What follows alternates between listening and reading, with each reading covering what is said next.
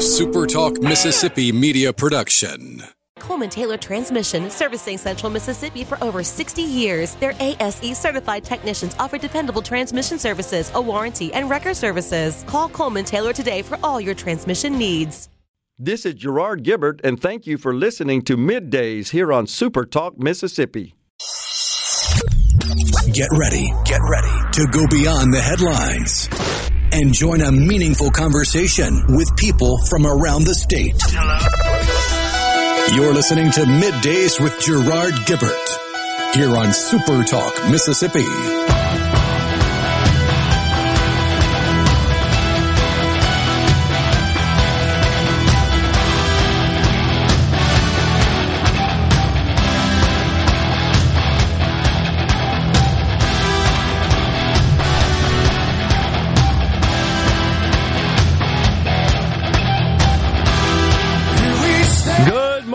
Everyone, and welcome to Midday Super Talk Mississippi. I'm your host, Gerard Gibert, along with Rhino in the Element Wealth Studios, guiding you through the middle of your day with facts, fodder, and fine music on this hump day. The old pipes, pretty close, not quite a 100%. We'll see what it's like in three hours, of course. Uh, went home and rested a bit yesterday, trying to get them back to normal. Real Gotta close. have a good old vocal rest Yeah, real close. Got to do that every now and then. where you walk around with a notepad or a dry erase board and just mime it. Yeah, that's pretty much it. On the program today at 11:05, Senator Angela Hill joins us in the Element Wealth Studios to give us an update on all the stuff that's happening down there in the Senate, especially the the state Senate uh, at the Capitol. And then at 12:05, Dr. Jennifer Bryan from the Mississippi, State Medical Association Board of Trustees chair, Dr. Bryan will talk about the postpartum Medicaid extension, which, as we indicated yesterday, passed through uh, House committee, having already passed the Senate, the full Senate. We'll see where that's headed now. So we look forward to those conversations today. We've also got some tickets to give away once again today, right? Doobie believe it. Brothers. Yeah, got that.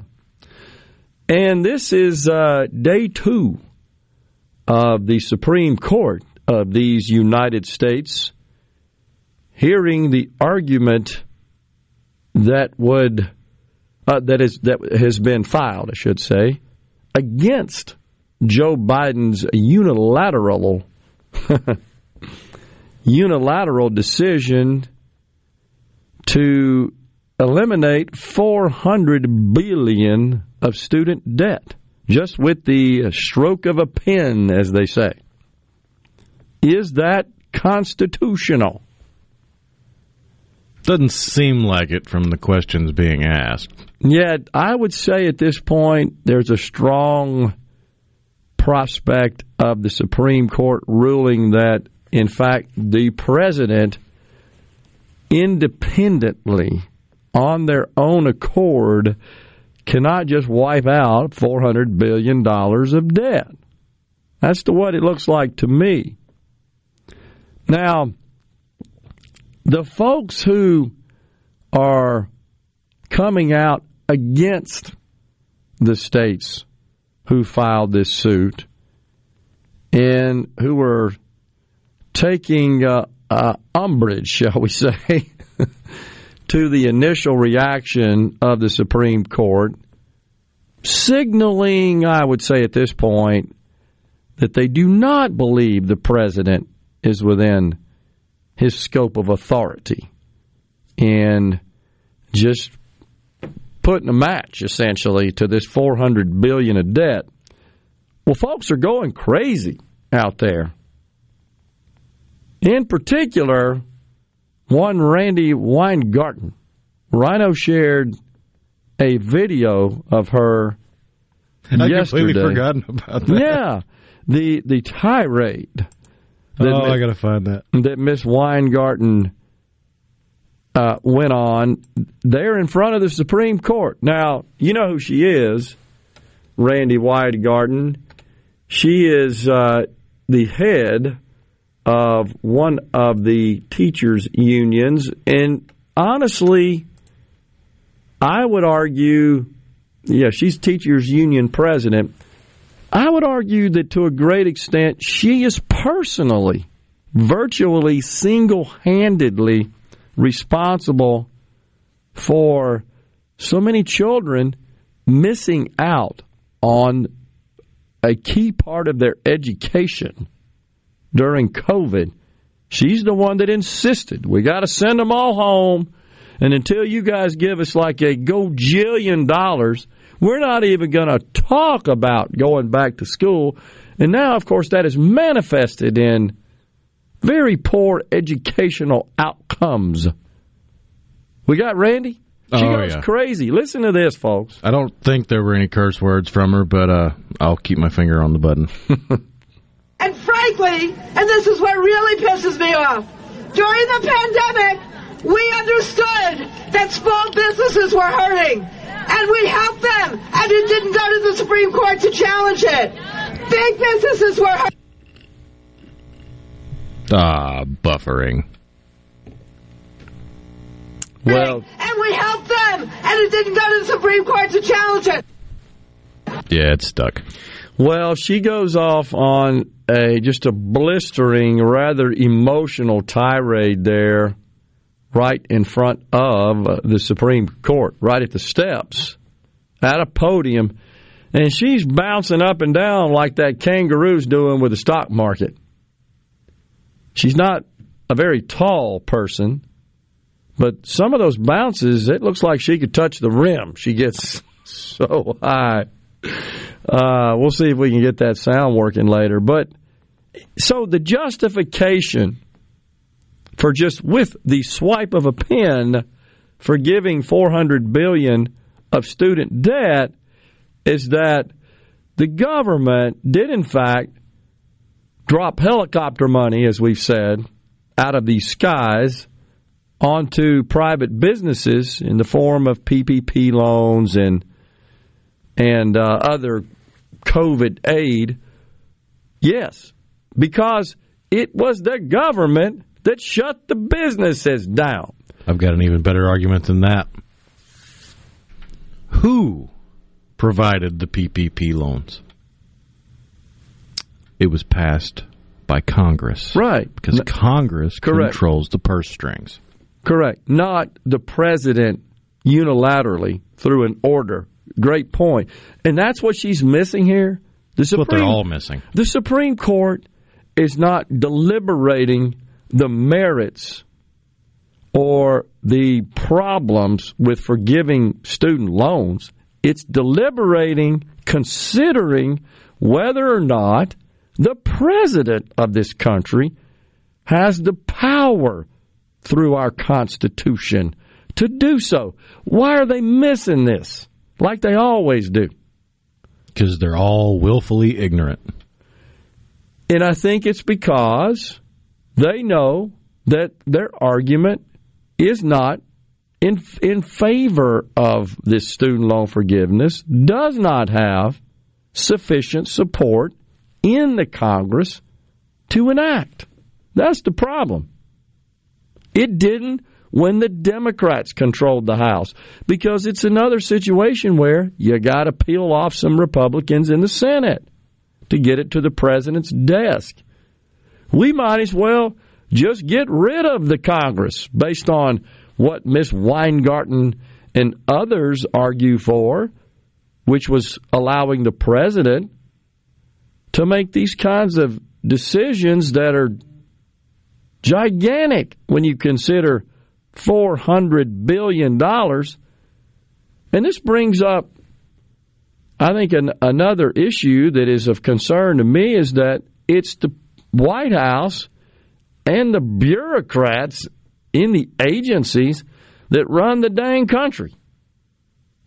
The Congress really doesn't do a lot. The people who are supposed to, where all this nuttiness comes from, is the agency complex. Well, who do they report to? The president. Congress tries to inject some oversight into it, but as long as the parties uh, in control of the chambers support that agenda, they really don't act. But that's what's missing here. It's the same with respect to the Dobbs case. That wasn't about abortion. It was about whether or not the Supreme Court can, through a ruling, can through a ruling make such a a change. That's what it's about. Well, or, or should this be returned to the states in accordance with our Constitution, the Tenth Amendment, federalism? I know those little things get in the way of the Democrat agenda because they're far more enamored with and supportive of an authoritarian approach to government, style of government. Yet they say it's the right that is engaged in authoritarianism. I don't get it. Miss Weingarten, that's what you're calling for. One person out of 330 million signing on a dotted line eliminating $400 billion of debt owed to the taxpayers. We're coming right back in the Element Wealth studios. Don't forget Senator Angela Hill at 1105.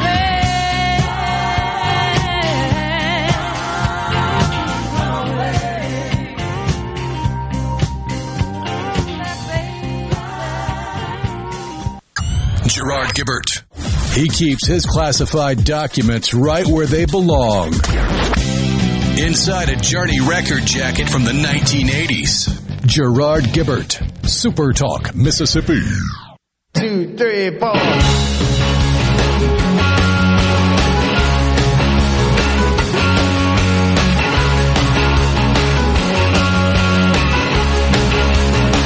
And I ain't telling you where that Journey record jacket is. It's got my classified documents. That's awesome. Okay, so it's six states who filed this case that uh, against the, the president uh, just with the stroke of a pen forgiving 400 billion of student loans six cases uh, pardon me six states involved in the case I want to say there was also at least one student loan borrower hmm okay that had already repaid during the pandemic. I Maybe that was an amicus brief. I'm not sure that made it to the Supreme Okay, it Court. didn't make it. Yeah. Nebraska, Missouri, Arkansas, Iowa, Kansas, and South Carolina are the six states Right. involved here. I would say after day one, unlikely.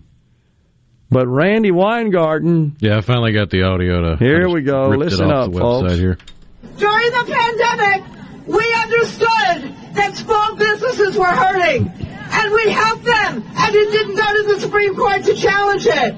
Big businesses were hurting, and we helped them, and it didn't go to the Supreme Court to challenge it. All of a sudden, when it's about our students, they challenge it, the corporations challenge it, the student loan lenders challenge it. That is not right. That is not fair. And that is what we are fighting as well when we say cancel student debt. This is about the people, and it is about the people's future, and it is about all of your future. is this what you could describe as going postal? Yeah, that's definitely a meltdown. Uh, is there a middle name Karen? wow. There- There's so much wrong in that. It's such a false comparison. So the government shuts down the economy effectively in the country and then says, here's some money to compensate for our action. She's equating that so of, of no decision on their own, no action on their own. It was not anything they did that, as she put it, hurt small businesses, hurt big businesses. It was the government. Government said, you got to stay home. right? What about the curve? Flatten the curve. Two weeks to flatten the Two curve. weeks, right. That turned into three years. Week 157. Still under the public health emergency. I didn't do that math, so that's probably wrong. So we shut the we shut the economy down, and then the government passes three trillion dollars in 2020, and another two trillion in 2021, described as COVID relief. We're still spending it here in Mississippi under ARPA the American Rescue Plan. That was 1.9 trillion in 2021. All under the guise of, well, we shut everything down, so we got to give them some helicopter money. And the next thing you know, we got 600 billion it is estimated of unemployment benefits fraud along with PPP fraud. A long list of cases. And Miss Weingarten here, Karen Weingarten, she's equating that to forgiving student loans that were decisions made by the borrowers, bad decisions. These businesses didn't make those decisions. The government did. I, I'm not aware that the government through force caused anyone to go to school and take out a student loan. Did anybody force them to do that? The government, however, did force businesses to shutter. And in some states, some communities, the penalty could be taking you off to jail if you violated those shutdown orders. It's a false comparison here, Miss Weingarten. False. You're trying to say that the government compensating a private company or even an individual for something that they produced in the form of shutdowns is equivalent to forgiving people who borrowed money on what, in retrospect, was imprudent. It was bad decision making. So we're compensating individuals for making bad decisions. Well, you know, I bought and sold some stocks that didn't work out very well. Can I get a bailout on that? I mean, you could just make a gazillion cases, right? To to rise to the level that she is trying to equate student loans to. Now, when people are hurting, well, there's a lot of things that cause people to hurt. The question is is it the government's responsibility to bail out poor financial decisions? Who out there hasn't made in their lifetime a poor financial decision? I freely admit I have. Oh yeah, I signed up real quick for that credit card they were giving out in the in the cafeteria freshman year of college. Hey, that's free money. no, it's not. But I don't go whining to the government and saying, you got to bail me out. No, I just spent the better part of a decade trying to rebuild credit. Unbelievable. And then, of course, since 2020, forbearance, right, has allowed people who have student loans to just quit paying on them. Still going on. Oh yeah. Not expected to end, not scheduled to end until June of this year. That's Which is what the fifth extension, sixth extension. I'm not sure about specifically that, but the public health emergency has been extended 11 times between Trump and, and Biden. It often happens without fanfare, Right. so you don't hear a lot about it. But it's it, regardless, three years. We're, we're coming next month. This month, we're in March. Hell, I just forgot. We're in March 1. This is the month. You remember 2020, we started early 2020 hearing about uh, COVID cases. I believe Washington State was the first in this country. Yeah. And then I think Hattiesburg was the first in the state.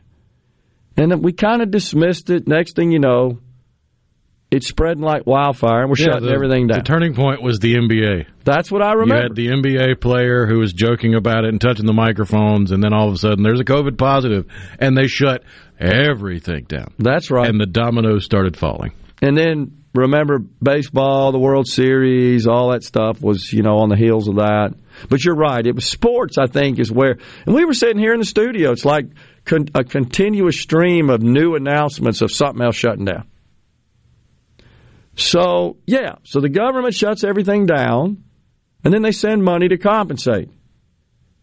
That's not the same as a person making a very poor financial decision. And honestly, nobody's she's not even arguing that the folks that have this debt can't pay for it. She's just saying we got to bail them out, as are all proponents of it.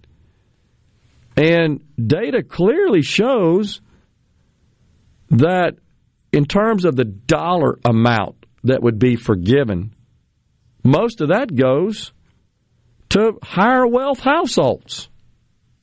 You've seen this data. Most Oh, of, yeah. most of that's concentrated in higher wealth households. I mean, the people with the most student loan debt are the doctors and lawyers of the world. Yeah, they stayed in school longer. I mean, that's that's just common sense, logical math right there. But that's a risk they took on in order to make six figures a year. Sure. And so we're going to forgive their debt. eh, eh, You know, even though they can they can afford it. I understand they don't like paying it. I don't like paying either stuff like that. But it's not a situation where Miss Weingarten is saying they can't afford it. The folks over at Time uh, who write for the magazine, most of whom are left wing loons, they got a take on it as well. And the title of the article, I review it in the next segment, just released yesterday How We All Benefit from Student Debt Relief. All. We'll cover that after the break here on middays. We are in the Element Wealth studios.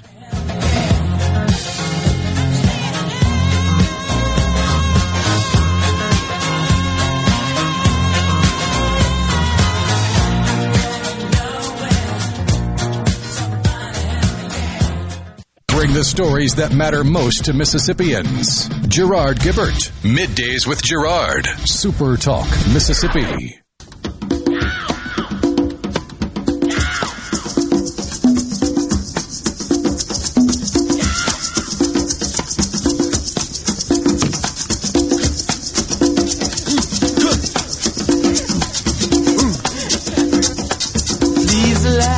Ah, yes, Mick Jagger and the Stones there.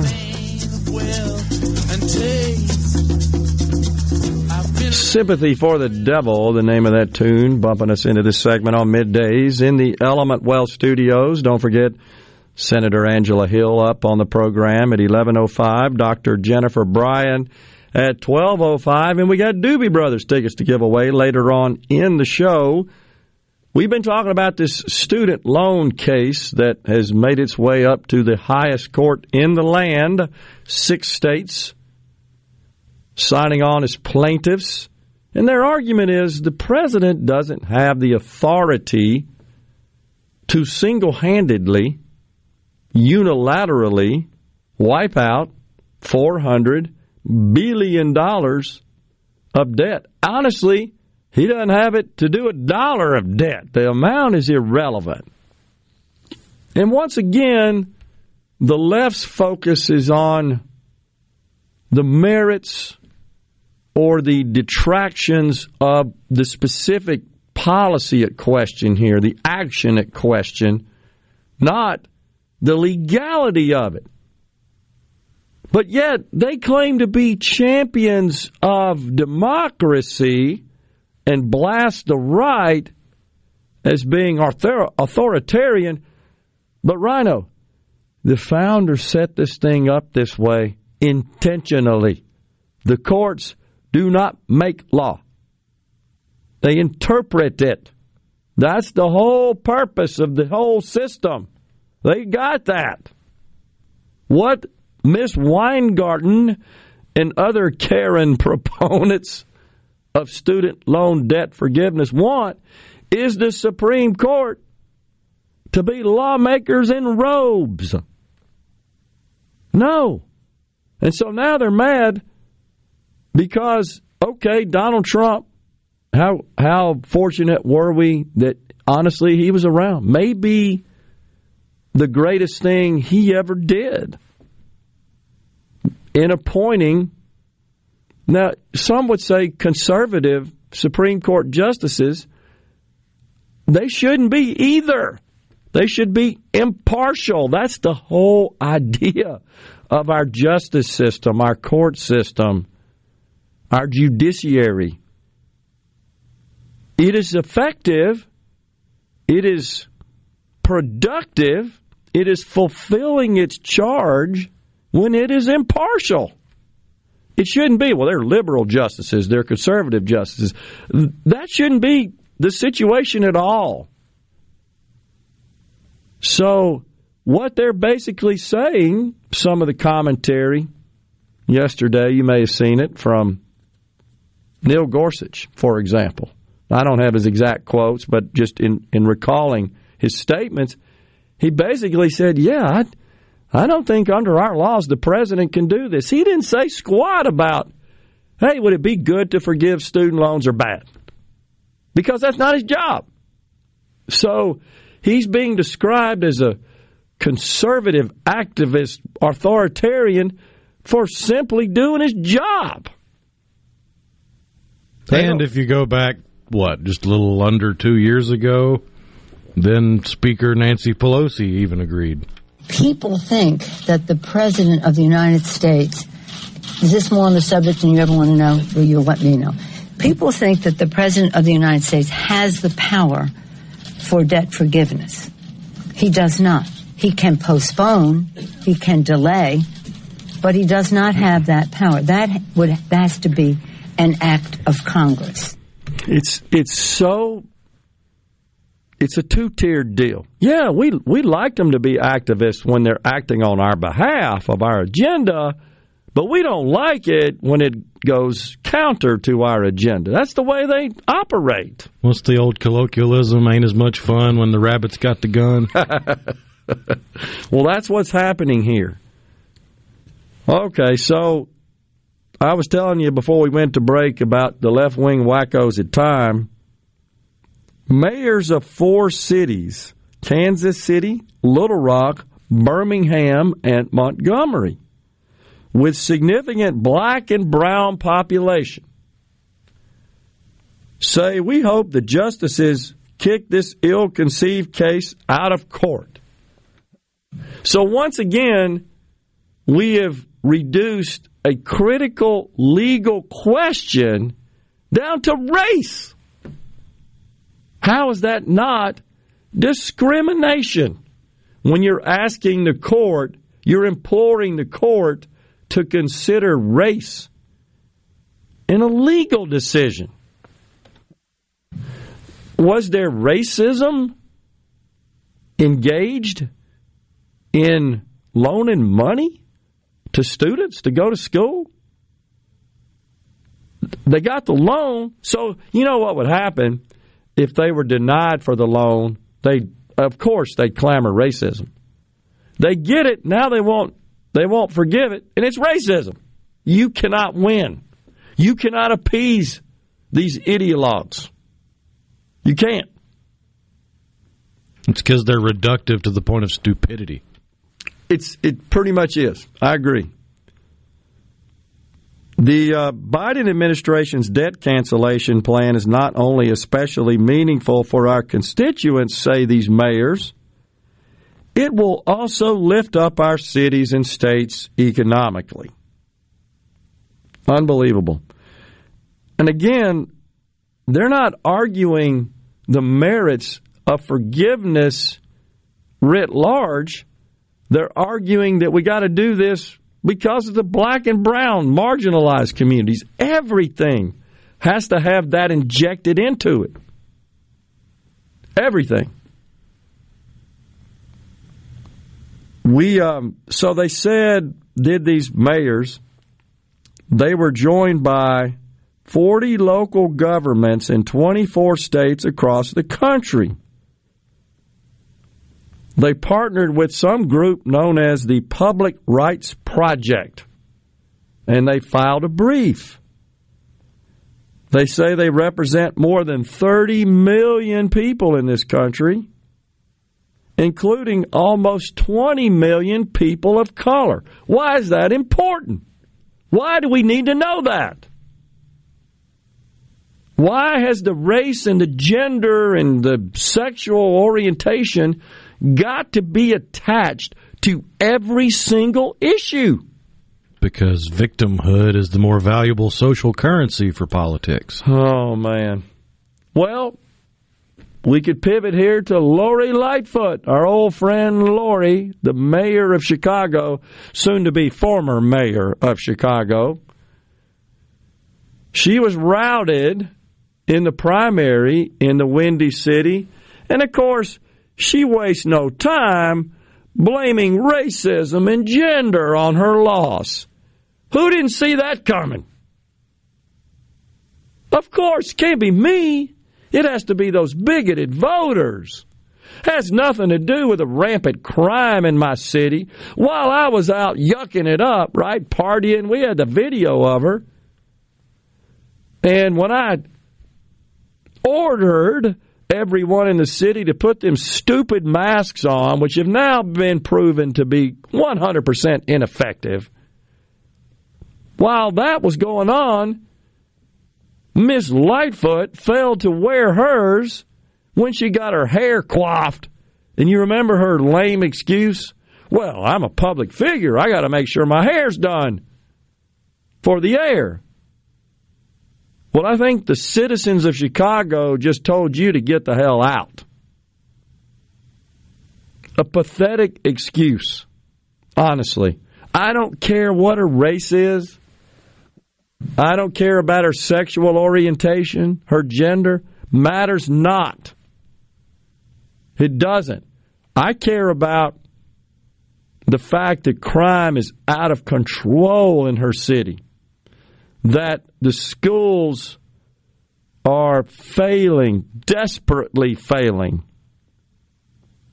that businesses are struggling because they've got to, they had to take into their own hands the task of protecting their property and their inventory and their people while she looked the other way and screamed, oh, they're just racist. I like what I'm hearing from her opponents. Two have advanced to the runoff. I see one, I think, a school board member, Rhino, and the other a um, oh, it's Cook County Commissioner. I think it's a count like the equivalent to our supervisor, supervisors in Mississippi, a county level government. And they both came forward and said and ran on a platform of we're going to clean up the crime in America's second largest city. Maybe it's not the second largest anymore. It may may fall behind um, L.A. or even Houston, but a big dang city, and it's a shame to watch it dilapidate and deteriorate. Still the third largest. Third, okay. It's ridiculous, and it's because of the failure of Lori Lightfoot's government. She's out of here. Good riddance. We're coming right back with more on middays. Please stay with us.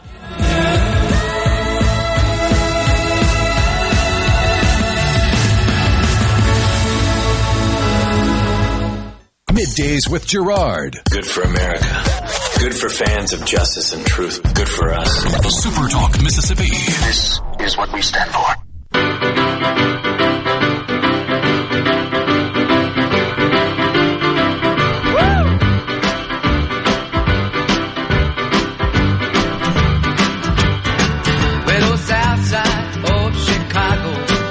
Welcome back to Midday Super Talk Mississippi. Also, remember when they took out the student loan, they signed a contract, says Dan in Hattiesburg. That's absolutely right, Dan. You're right. I, it's just a false comparison to um, corporate bailouts, if you could call it that, or just money from the federal government that flowed to businesses and individuals. Again, in the case of uh, the COVID relief, that wasn't requested. That wasn't any action on the part of individuals or companies. That was government acting unilaterally. We're going to close you down. Here's some money to make up for it. That's how that worked. Also, Rhino, we, we've got, uh, I think, an outage at one of our stations, right, in North Mississippi, Oxford. Yes. And uh, WTNM. Okay, TNM. All right. And I think that's being worked on. Yeah, the engineers are working point. on it right now. There's a, a problem with the satellite. Yeah, satellite communications going on there. William in Greenville says, You haven't played Elizabeth Warren yelling at the top of her voice today. We'll see what we can find. You know, she's a big proponent of forgiveness of student loans. So is, of course, our favorite senator from the great state of Vermont. Who's that? Rhino? Bernie? Bernie Sanders. What does he ask for? I'm Bernie Sanders. Give me all your money. He, listen to this tweet by Bernie a few hours ago. In America, you should not have to face financial ruin because you want a damn education. Today, we say to the Supreme Court listen to the needs of the people, do the right thing, support Biden's proposal to cancel student debt. So, in other words, Senator Sanders, you don't care about the rule of law. I thought you're the one that has been grousing for some time that Republicans are a threat to democracy. No, sir. Imploring the Supreme Court to make a ruling based on the needs of the people, that is counter to the rule of democracy, to our system of government to the function of the highest court in the land. They are supposed to be impartial and they are supposed to rule and opine based on the law. It is the government in the form of the Congress and the president requires all three of those bodies to make law based on the quote needs of the people. You're wrong, Bernie. Completely, utterly wrong. Robert Reich says on his Twitter if we can cancel trillions in taxes for a handful of billionaire billionaires, we can cancel student loan debt for over 40 million Americans. Always got to make the false equivalence based on based on income, balance sheet, economic status. Always. Well, well, it's because they can't blame it on inaction by Congress because they had the Congress. And they've oversimplified the people's understanding of Congress to the point where they don't even have room for nuance to say, well, we could have tried, but we didn't have Republicans to help. So true.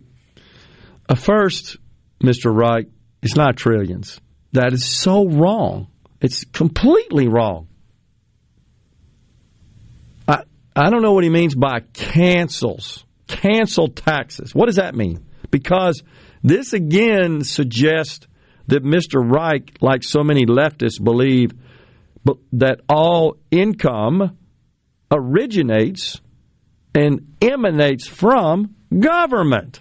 All wealth is produced by government, not individuals, not risk taking, not most importantly, above all else, value creation. No, it comes from government.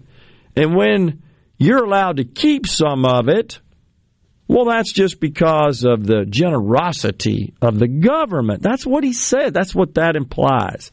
There's no canceling of taxes. That's a dumb thing to say. You don't cancel taxes. Well, consider the source.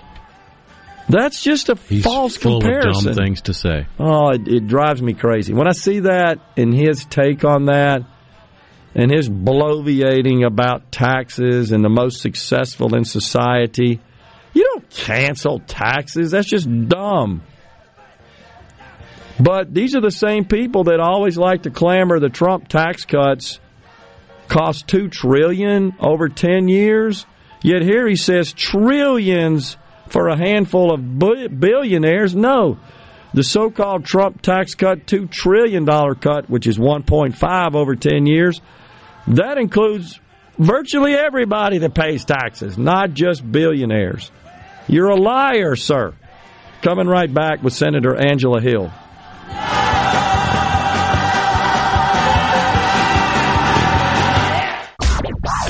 And now, the talk that keeps Mississippi talking. That's what I like to listen to. You're listening to Middays with Gerard Gibert. Here on Super Talk, Mississippi.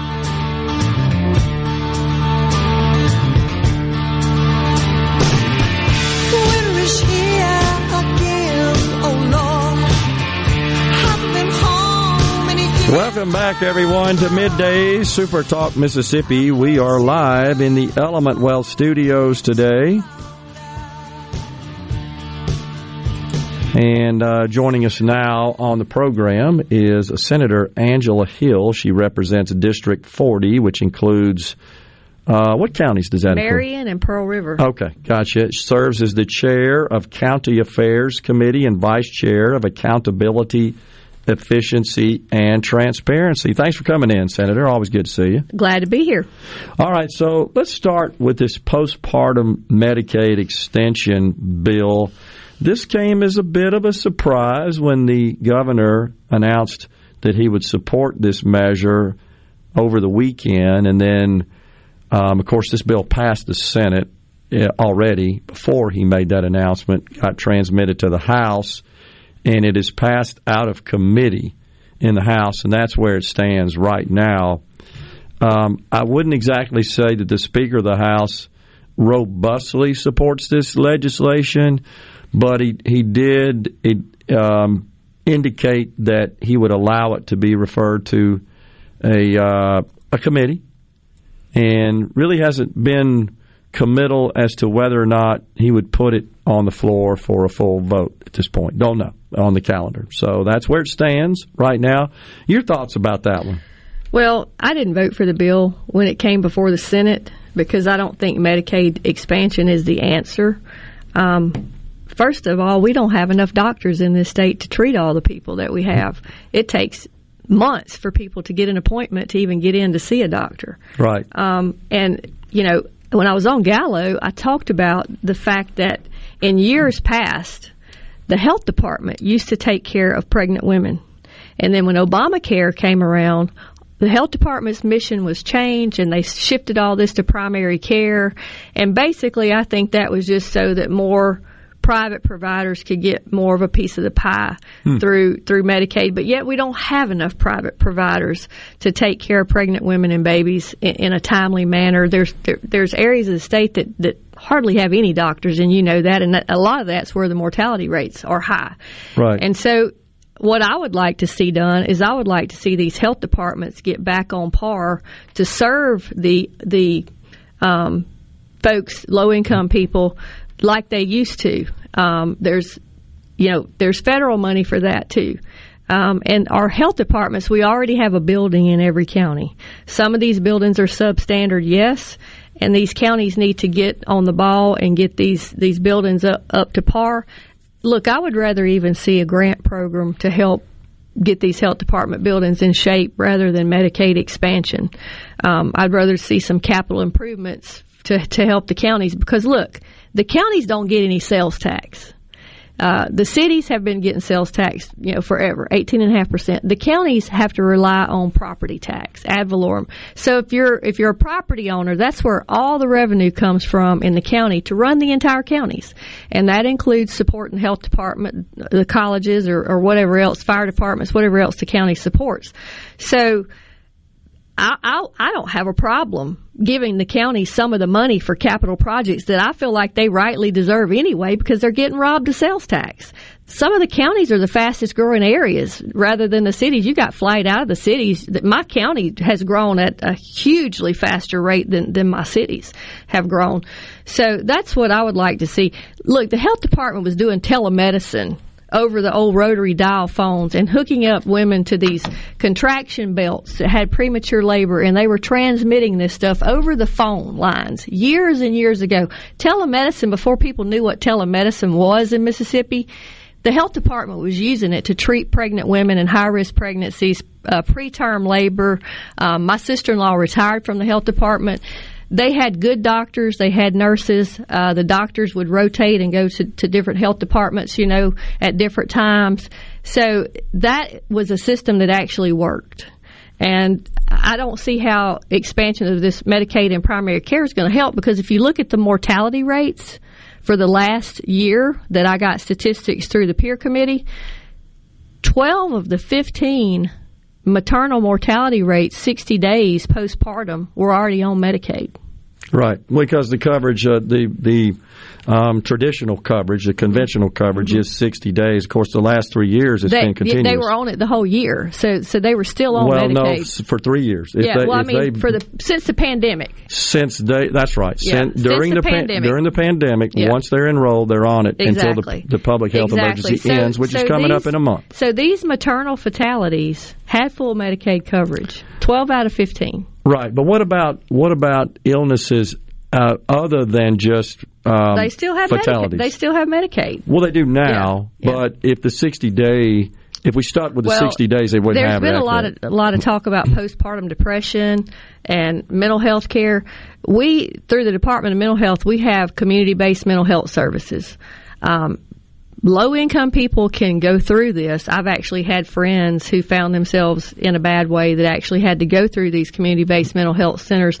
So I know that they are accessible. Okay. And and everybody has access to them that that's low income or doesn't have insurance. They actually have prescription programs. They have a pharmacy assistance center where you can get your pharmacy prescriptions at a at a rock bottom price because I've picked up those medicines for for hmm. people who uh, who didn't have coverage and got those through the community based mental health centers and the group homes and the grants and things that are out there for pharmacy assistance. So there is help out there. The problem is there's no really integrated system for coordinating to the mothers where all that mm-hmm. care is so that they can get connected to all the assistance that's already out there and I think that's a huge problem is just lack of knowing where to go to get it.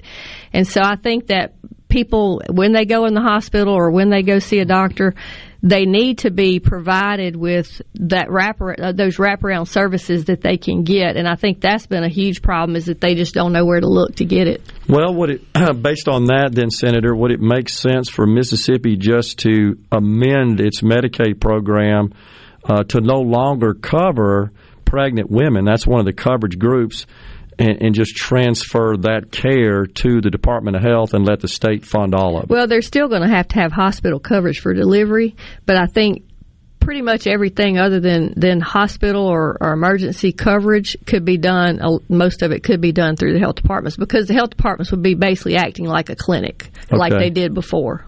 Given the shortage of, of medical personnel, though, where would the health department get these these people, these professionals? Well, the, the, the private sector has the same problem right now. Right. But I think you know so the health department be in competition with the, the private sector. Would the state be willing to pay them well, wages? We've got we've already got this program in place to for nurse grants, and I think with uh, the rural physician program that we have, a lot of that could be tailored to try to help these health departments. There's a lot of innovative ways that you could work. You could put these rural physicians that are doing OBGYN, you could put some of these in the health departments and you could pay them a decent salary. There's ways to work this thing if you think if you think out of the box and innovatively um, that that the state already really has the the bones in place uh, of a structure to do this. We've just got to think about what we already do and how we can modify that to fill the positions in our health departments if we wanted to go in that direction. Okay.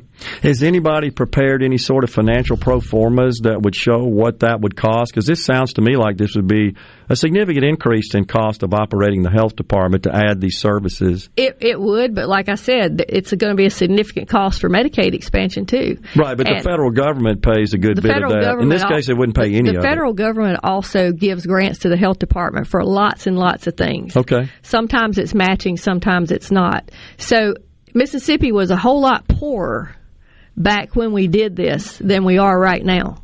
Um, I can remember did, did what exactly when, when, the health department had these services. Okay, I got Mississippi you. was was not in nearly as good a financial shape a lot of those years as they are right now. Back when when they provided those services at the health department, so it can be done. It's just priorities as to what somebody as to what leadership and whomever wants to do. Okay. Um, I think that if you look at the statistics and the numbers. Um, I, I, don't see that Medicaid expansion is going to do what what they claim it's going to do. Well, of course, uh, this isn't expansion per se. This is extension of an existing program. It's still it's still expansion. Well, it's expansion of the time frame, but it's not expansion of a new coverage group. Same coverage Same group. Same coverage group. Yeah. Same coverage group. Um, but it's you know it's still moving moving money um, around. It's still you know, it's still doing things in a manner that, you know, a long time ago, uh, we could we used to could count on the private sector to to help us rein in a lot of this expansion of government. Right. But but but you know, through the years, the private sector has l- really liked. They really like their their profit margins going up from all the, the programs that we have for redistribution of, of wealth to whatever, whether it be phone companies, electric subsidies, um, you, you, know, you name it, uh, you know, SNAP programs, whatever it is, the private sector has profited greatly off of it. We got a break right here. You can hang around with us. We I got Senator Angela Hill in the Element Wealth Studios. Coming right back.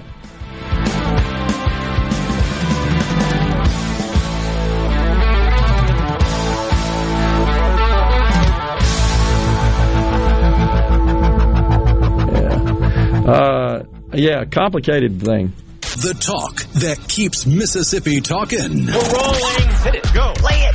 Middays with Gerard Gibert on Super Talk Mississippi.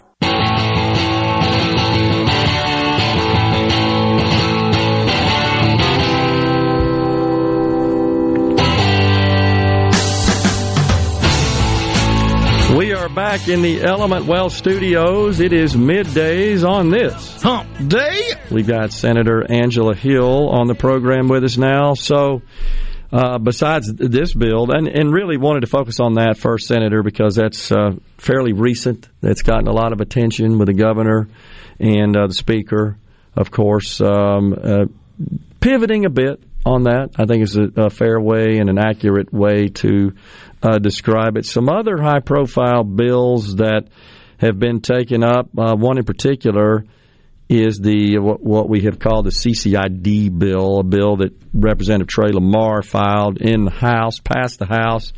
It would expand the Capitol Complex Improvement District in the city of Jackson, uh, allow the Capitol Police to have jurisdiction uh, over that area, and then also establish a new judicial system where uh, judges would be appointed. That has been transmitted to the Senate. It looks like it got uh, a big time hacksaw in the committee over there. I, that must have went to Judd A. I'm not on Judd A. so. am on Judd B. But I read about some of the changes, and the, the, one of the changes was that the Capitol Police would have jurisdiction across the entire city limits, and that's something I 100% agree with. Well, in working with the other law enforcement agencies Yes. through a memorandum Yes. of understanding. Yes. Yes, because you know if if something happens in the Capitol complex and and they need to pursue somebody outside the Capitol complex, or they need to investigate something that has to do with the Capitol complex that that winds up having you know something outside that they need to investigate, um, they need that authority. Yeah. They need to be able to do that 100% because, you know, what will happen is crime just going to keep moving a little farther and a little farther and a little farther out of the Capitol complex if they think we don't have jurisdiction to move in there. And so what we want to do is clean it all up. Right. Yeah. The only concern I had with it, Senator, and get your take on this, is that it's my understanding that when something, an incident occurs and something's reported and law enforcement has to be dispatched, that uh, it could be any of those uh, law enforcement uh, entities that could receive the dispatch and respond to the call. It could be the, the uh, Capitol Police, Jackson Police, or I believe the Sheriff's Department, if I'm not mistaken, of Hinds County.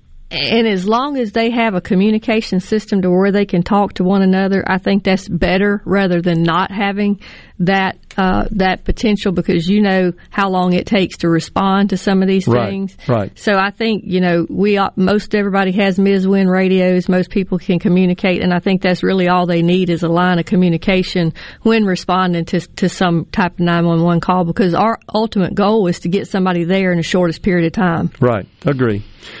All right. What do you think we ought to do about PERS?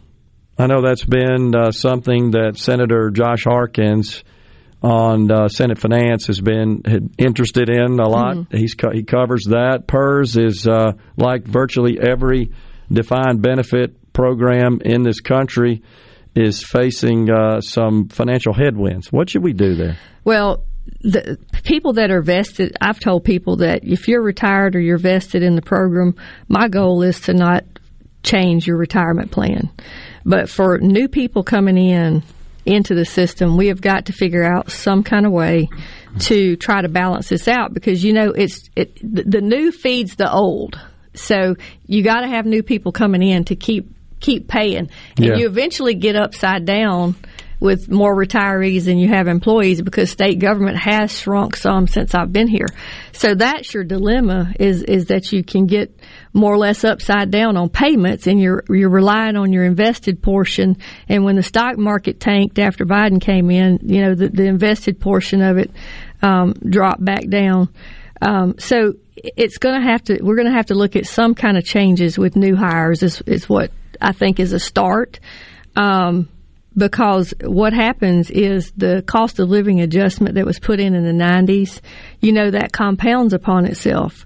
And there was no mechanism put in there to actually fund that when that was put into place. Right. So they keep coming back to the legislature to bail PERS out. And eventually, there's not going to be any money to bail PERS out if we don't make some type of long term systemic changes. Yeah, and and, And I'm not a mathematician, I, but I can look at it and see that it can't.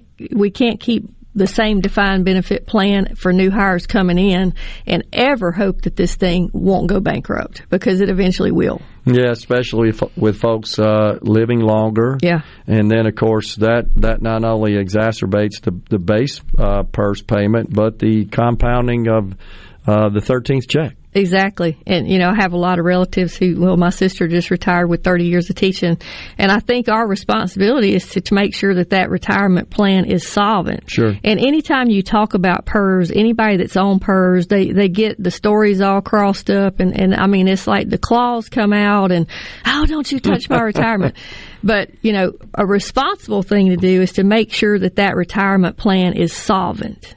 Right. And, and so that's that's where we need to look to to make sure. But I think the commitment that we made to those retirees, we need to keep it. Yeah. So the as you're well aware, but for the benefit of our audience, the PERS board can increase the employer contribution rate, but it requires the legislature Mhm. to to increase the employee contribution rate. Right, and we are they are already the, the, the employer contribution rate hurts everybody when it's increased. It hurts It's cities. taxes. It hurts cities. It hurts counties. It, it, it it's going to eventually wind up as a tax increase. Is what it's going to wind up locally if that keeps happening. So we need to find a way um, to offset that.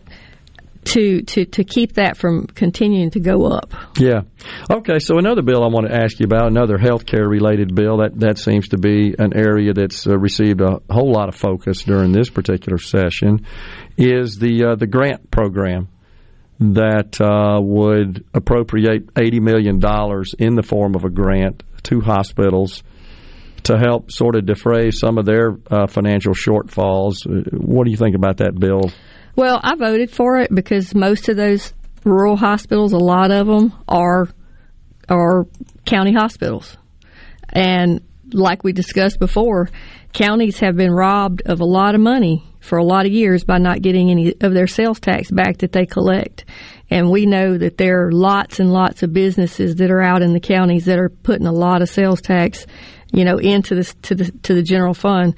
So I've, I've adopted the idea that if I can't get a sales tax diversion back to the counties like they should have, I'm gonna I'm gonna try to help them every way I can financially. Um, and if that's something that they want to try to support their rural hospitals, um, then I'm gonna vote for it. Okay, so is was there a change somewhere along the line? Did was there a time when counties did participate, did receive a diversion of sales taxes? That's never been the case in Mississippi, never, has it? never that never that I could find. Okay, so your point is we've got more sales activity occurring outside of city limits in the counties, but all that revenue uh, from sales taxes is not going to any of the counties. It's going to the DOR and to the state general fund. Right, And none of- 18% and none of, it, diverted. none of it's coming back to the counties. The cities get eighteen and a half percent back, but the counties get nothing. So if a business is located and generating sales tax uh, in the county w- in an area that is not incorporated not as a municipality, hundred percent goes to the DOR to the general fund. Hundred percent. Right. None of that gets diverted back. None of it gets diverted back to the county. The only way the counties have to raise revenue is property taxes. Right. Ad valorem taxes. And and that's a terrible tax. Yeah, exactly. Everybody gripes about Yeah. that one. I Yeah. don't like that one either. I don't either. I don't either. And a consumer tax is a, is a more fair tax. Yeah. And that's why the counties deserve their portion of that sales tax back Okay. So is this something you've proposed? for probably 10 years now. And, and what happens? Never gets considered. The municipalities was- argue against that, I'm sure. Well, no, I, Well, it doesn't I don't. affect I, them. I don't. No, the municipalities, as far as I know, have never Yeah. got involved in Okay. it. But It doesn't affect It's them. just. It's just something. Now they do get some of the internet tax back, Okay. but but um, well, the cities get some of the Yeah, internet yeah. tax back. But the the there was a bill that was seemed to be maybe getting a little traction in the House. I think it was maybe I can't remember if it's Tracy Arnold's bill.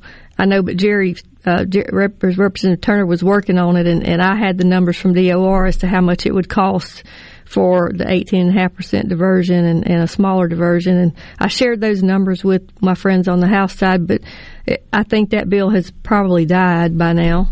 Okay. Um, or I don't know what the status of it is, but um, we just have to keep talking about it because it's just not fair. Um, and and you know, I started filing this bill before I was ever the county affairs chair because I'm a property owner, and I hear it from my businesses. I hear it from my property owners that you know that the whole burden of running the county shouldn't be on the property owners. That we should that we that it's only fair to have some of this sales tax sent back to the counties. So that hospital grant program, yes, going back to the counties. That's the way it's structured. Most, you're, you're absolutely and right most of them are in the counties. Yeah. Uh, before you go, the uh, the ballot initiative, the citizen ballot initiative. How did how did you vote on that one in the Senate? I voted yes on the on okay. the bill, Okay. Even with a higher threshold. even with a higher threshold. I voted yes on the bill. Okay. But I think there's some things that absolutely need to be changed with the ballot initiative. It's if it's brought back because I think it's um, not very wise to put less than 20 words on a ballot and be able to add unlimited amounts of information into your constitution. Gotcha. Thanks for coming in, Senator Thank Angela you. Hill. Appreciate Thank it. you. Coming right back in the Element Wealth Studios.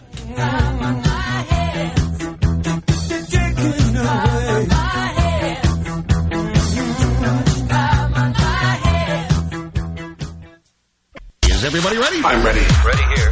Middays with Gerard Gibert on Super Talk, Mississippi.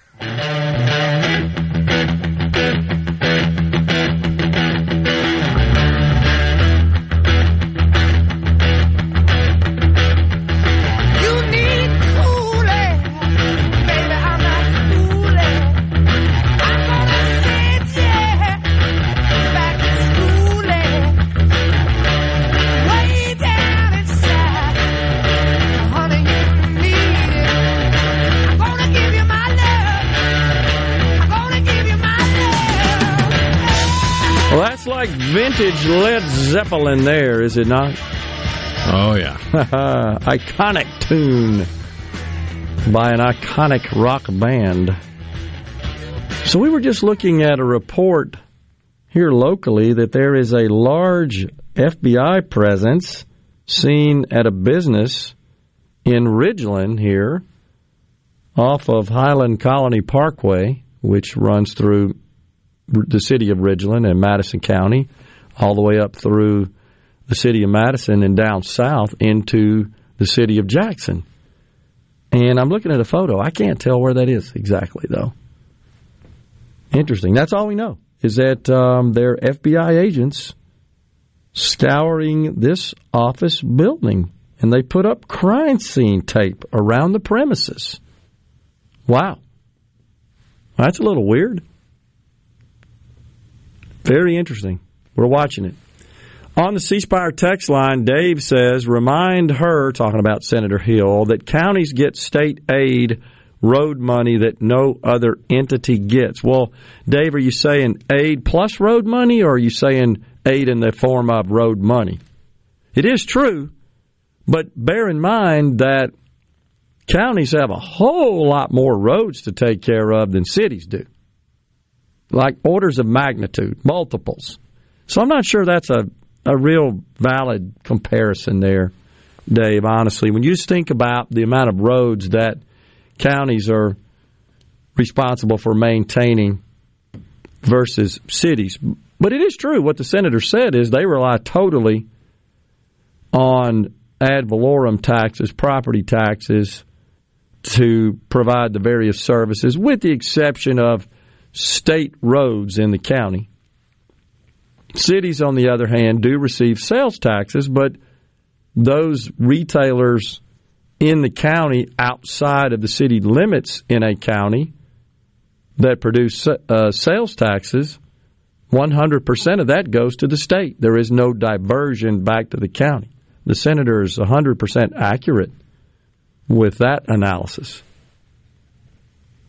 Uh, let's see, there was something. Oh, yeah.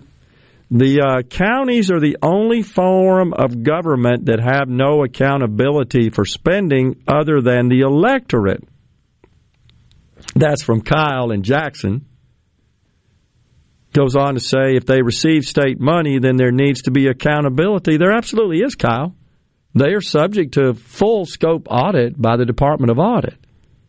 And it's the De- Department of Audit's responsibility to ensure that monies they receive, they being the counties, the entities that the Department of Audit audits, that's exactly what they're what they're doing. Besides preparing the financial statements, they're reviewing, as is the case with any typical full scope audit, they're testing balances on the balance sheet in in the um, the operational statements, and also ensuring that any state money, public monies received, were spent in accordance with law that provided those funds, uh, especially from the state. So that's exactly what the audit does, Kyle. So I'm, I'm not quite sure I'm following you that on that.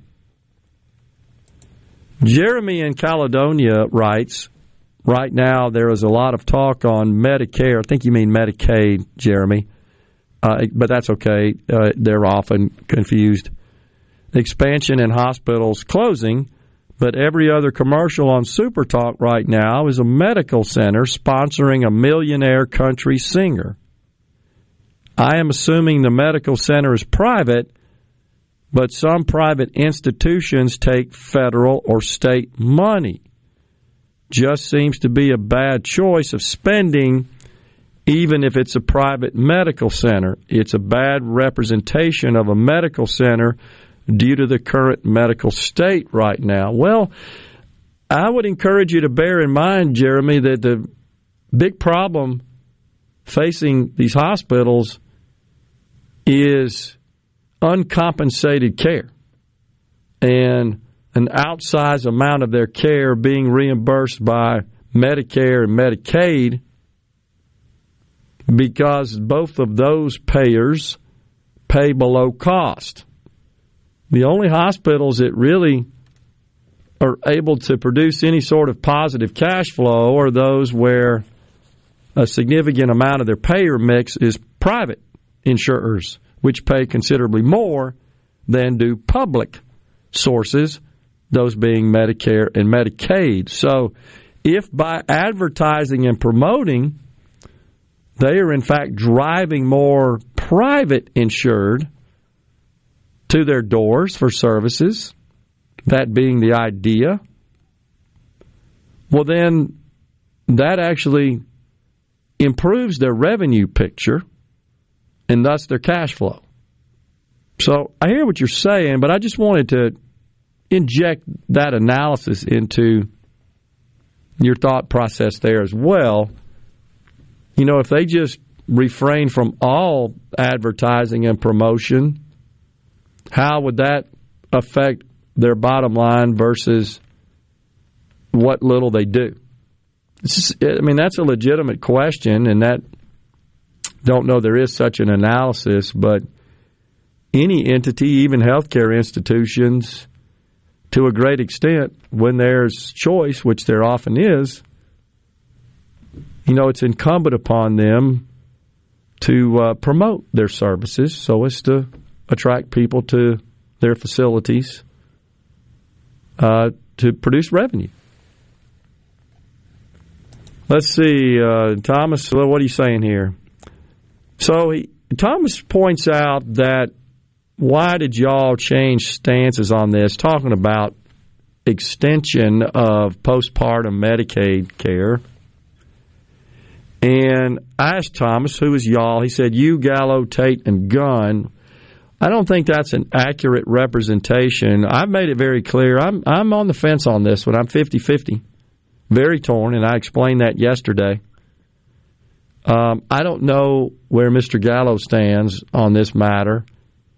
Uh, the governor has, in fact, indicated where he stands, and I would say the speaker too is on the fence. I mean, I think is a good way to describe it. Really won't know until the bill, which has been uh, which has passed out of committee, whether or not that makes it on the schedule for the House to take up or not. I think that would give you a good indication. I know in general the Speaker op- opposes this. He's made that very clear. Even even though he said yesterday with Mr. Gallo that he requested information from the Division of Medicaid, including their stance on this, and the Division of Medicaid sent a letter indicating they supported it and provided some other data. Even after receiving that, Speaker, I think, is skeptical. I think is a fair way to put it on this matter. So I, I think your your characterization of it, Thomas, is inaccurate. I just wish that this, that Thomas goes on to say that this wasn't billed as not expanding Medicaid, it wasn't billed as conservative. Well, I, I wish you'd stop using the term, honestly, Thomas, because it's your definition versus a lot of other people's definition. What's conservative to one person is far left loon liberal to another, and vice versa. There is no consensus. About as much consensus as there is how many genders there are. So, and the reason I make the distinction, Thomas, is because the the phrase Medicaid expansion, those two words together, is how allowing able bodied adults with an income of a certain range to be eligible for Medicaid has been described across the nation as Medicaid expansion since 2010, 20, 2009 actually, when the bill, uh, the Ultimate Affordable Care Act, was was filed and deliberated in the halls of Congress. That's why. That is that is that refers to something popularly that is different than what this is.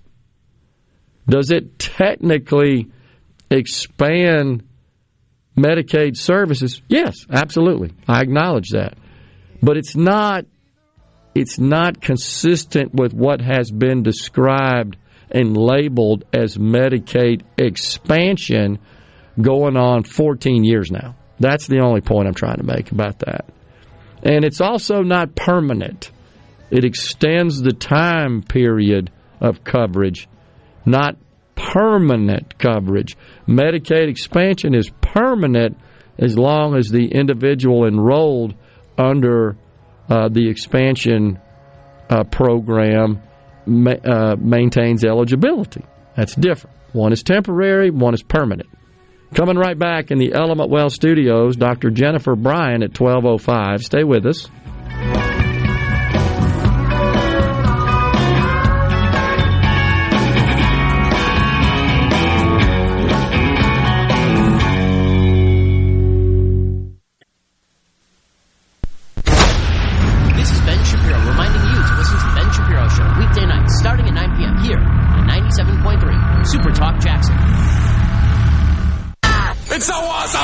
Middays with Gerard Gibert. Come on, let's get on with the show. On Super Talk, Mississippi.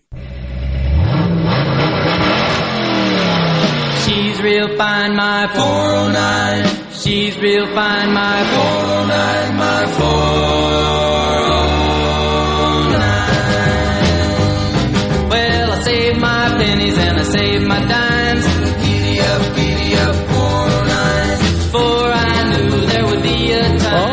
The Beach Boys bumping us into this segment. Dr. Jennifer Bryan up next on the program after the news break at the top of the hour.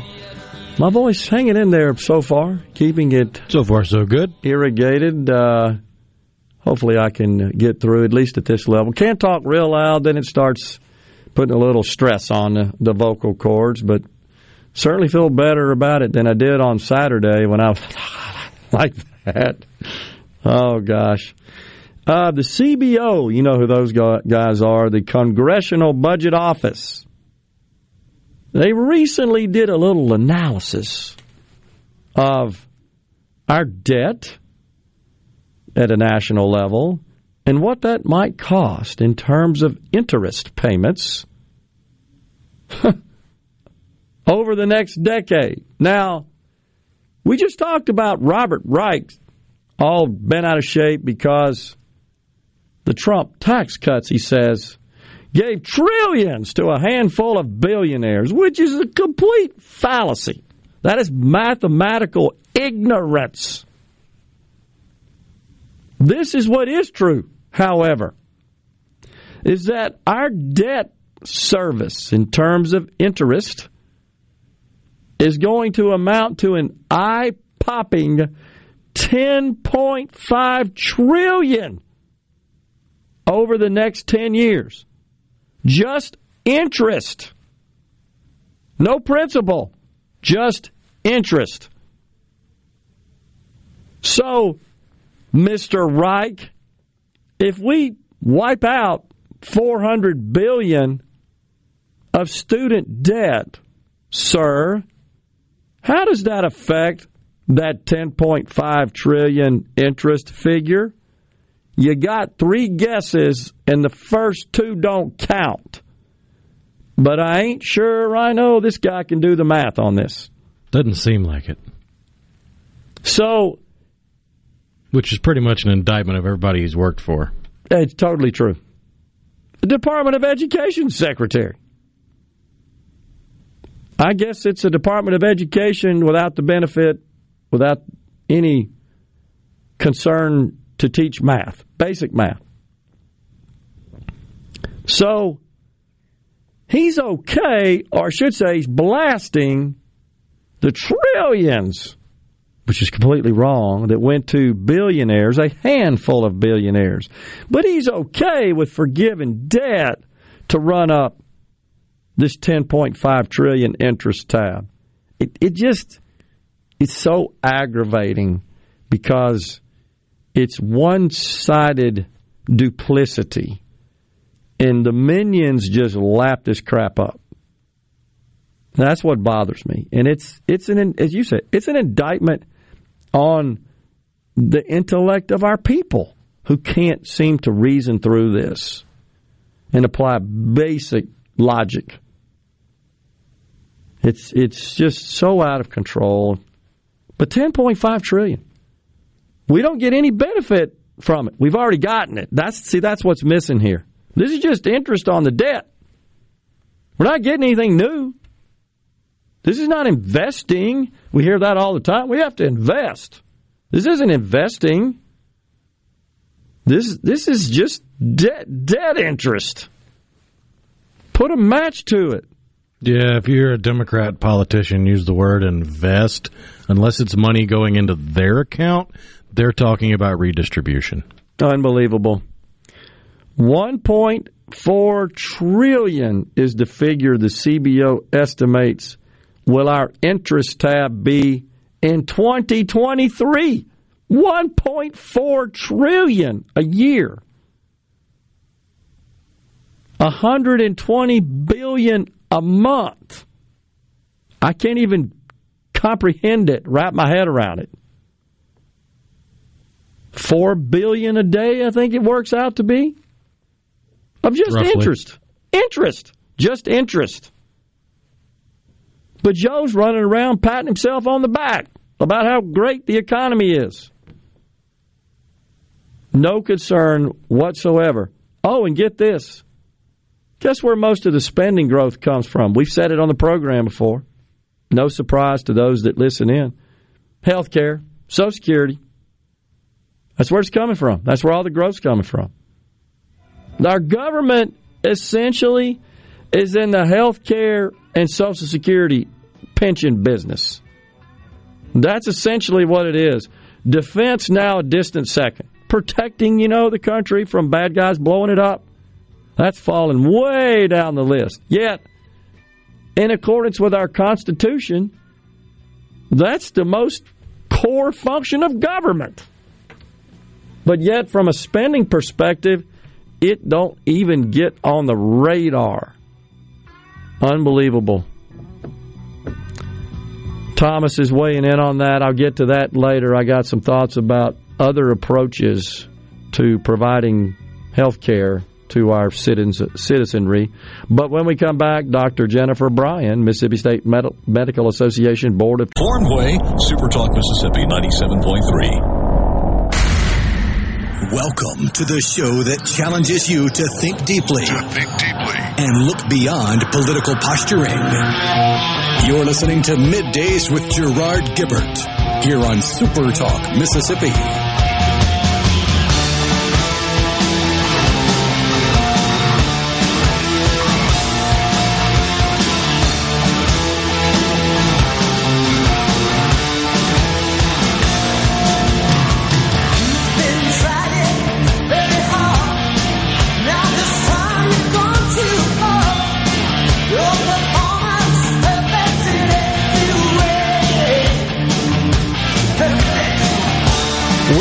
Back in the Element Wealth Studios for hour three of midday Super Talk Mississippi on this hump day.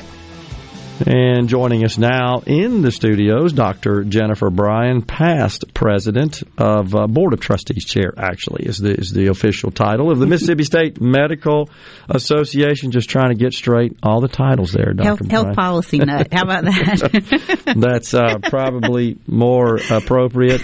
Uh, I know that, of course, from knowing you and, and you coming in on the show so many times, and also following your tweets on Twitter. Yeah. You tweet quite a bit. yeah, I enjoy it. Thank About you. that. And thank you for that. Yeah, absolutely. And so, uh, healthcare is complicated. Healthcare policy is especially complicated.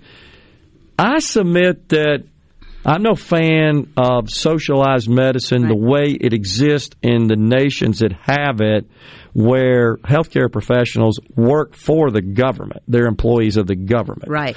That's a little different than, in my view, the distinction would be uh, to those nations such as this, which have a lot of um, publicly funded programs Right. uh, for for health. It's a little different. So, so what makes it complicated, is, and this is where I'm going with this, is that it's a hybrid. We we have a lot of uh, government uh, involvement in healthcare, healthcare del- delivery, healthcare coverage, healthcare regulations, but most of it is provided by the private sector. It's just a heavily regulated private sector, I and that makes it totally complicated. It is, and it's always going to be that way in some capacity. You know, if if you want um, to have zero government-run healthcare, that ship sailed a long time ago. Uh, and and I totally agree with what you just said. It's a highly regulated environment.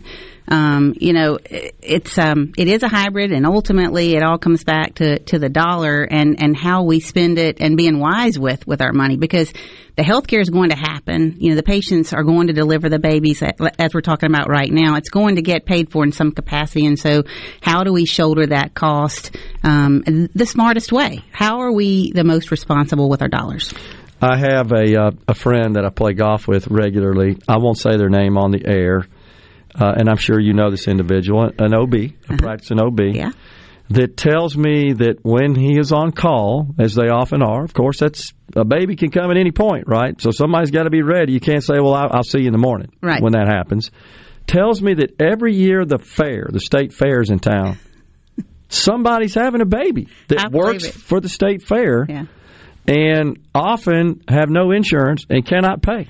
So yeah, I was looking at uh, some of that. I think we've got uh, like an over eight percent uninsured uh, delivery in the states. We talk about the Medicaid stuff a lot. I was just looking up stats, and I, I think that is not a number to, to sneeze at. Of course, a lot of these people are working, and and that's the issue. We you and I've talked a lot about how astronomical insurance is these days. We know that, and these are unique times we're living through, and the inflation is is hard, and so really when we talk about extension um, we're looking at this eligibility period for these parents who have we've delivered a child and we've arbitrarily cut them off at 60 days. And and the 12 months there of the extension of eligibility time that we're talking about you know one third of the mortality deaths happen after that 60 day mark. One third of those moms are going to die and we have one of the highest rates in the country. Actually, it's the highest rate. I looked it up the other day. and and the highest infant mortality rate as well. So Correct. it's it's um it, we are in a crisis, and how we respond to this is how history will, will look back and judge us. And I want to take just a second, if I could, and, and thank you know the leadership uh, around the board who's looking at this because everybody wants a solution to this problem that's workable. Um, and and you can definitely tell that people are are reaching across the aisle. They're coming to the table and discussing it. And um, and I just appreciate that because as you know, in Mississippi, medicine is, is big business. And when we talk about a $7 million cost to the budget, um, the latest numbers I had were from 2018, but just healthcare provided by physicians alone, and I'm not talking about other providers, is 7.8% of the gross state product. Uh, with $313.1 million generated in state and local revenue. Uh, when you talk about jobs and money, um, this is this is a big economy, and each physician directly uh, provides 11 more jobs. And then when you look at indirect jobs, there's like 51,305 jobs in healthcare. I could go on and on and on about it. But when we invest in healthcare, the tax dollars come back, is the point. Well, and those figures, uh, Dr. Bryan, are consistent with the, the same uh, composition nationwide. If you look at uh, the composition of the amount of spending on health care uh, relative to total U.S. GDP, the state is, is fairly in line with that, as are all the states, which I think you, you would expect. And, uh, you know, it feels like, well, that's one of those things you really can't do without. You don't really have a choice. If you get ill, you certainly have a choice over your lifestyle that may lead to Right. to illness and disease and so forth. But in a lot of cases, you don't. I mean, you don't do anything. It's just the way it is. Well- We're mortals. Well, and, and when you're you're talking about postpartum care, I think it's timely. We have talked about it for years, but we do have this pro life focus now, and and our moms really can't wait. I think that's the message uh, that that you hear over and over again. Fifty three percent of maternal deaths occur between seven days and, and one year postpartum.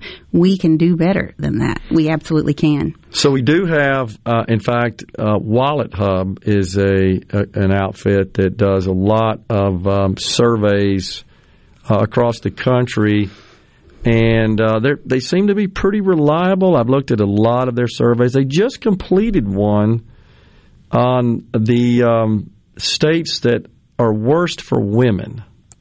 Okay, worst for women. Right. No surprise, our state's the worst.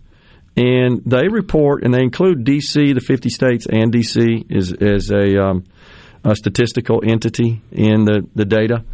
Woman's uh, life expectancy at birth, we're 51st.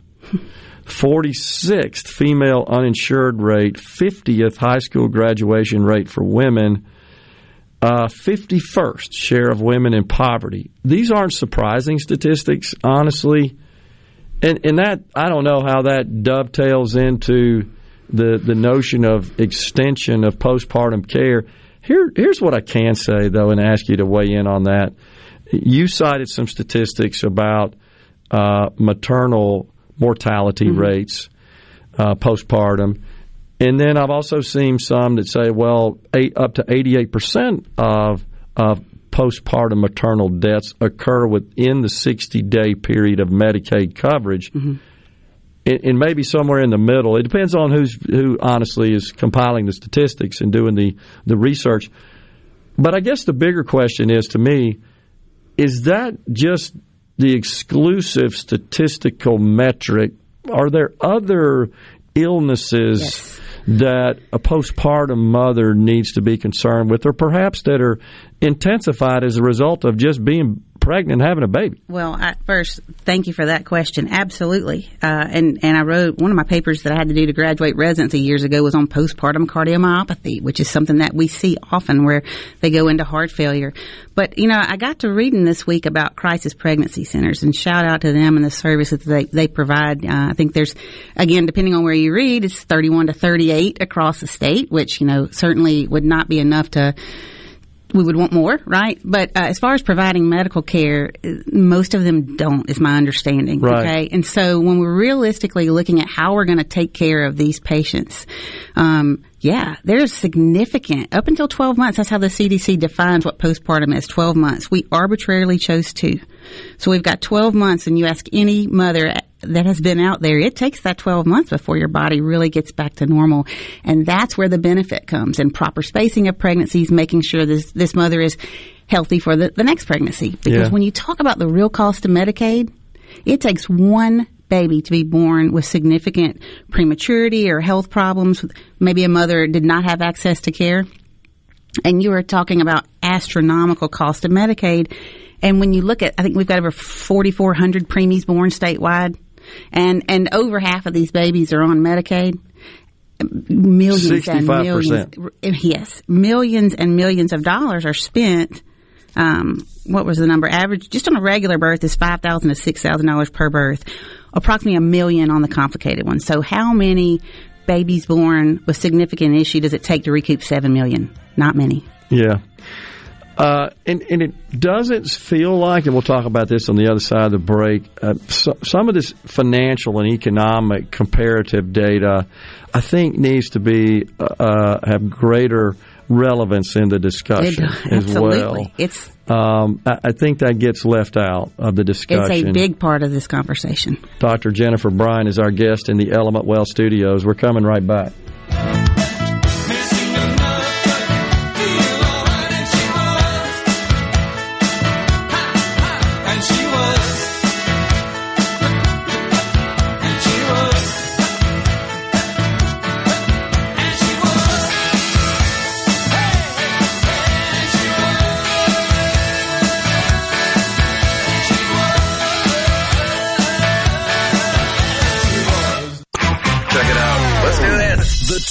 That keeps Mississippi talking.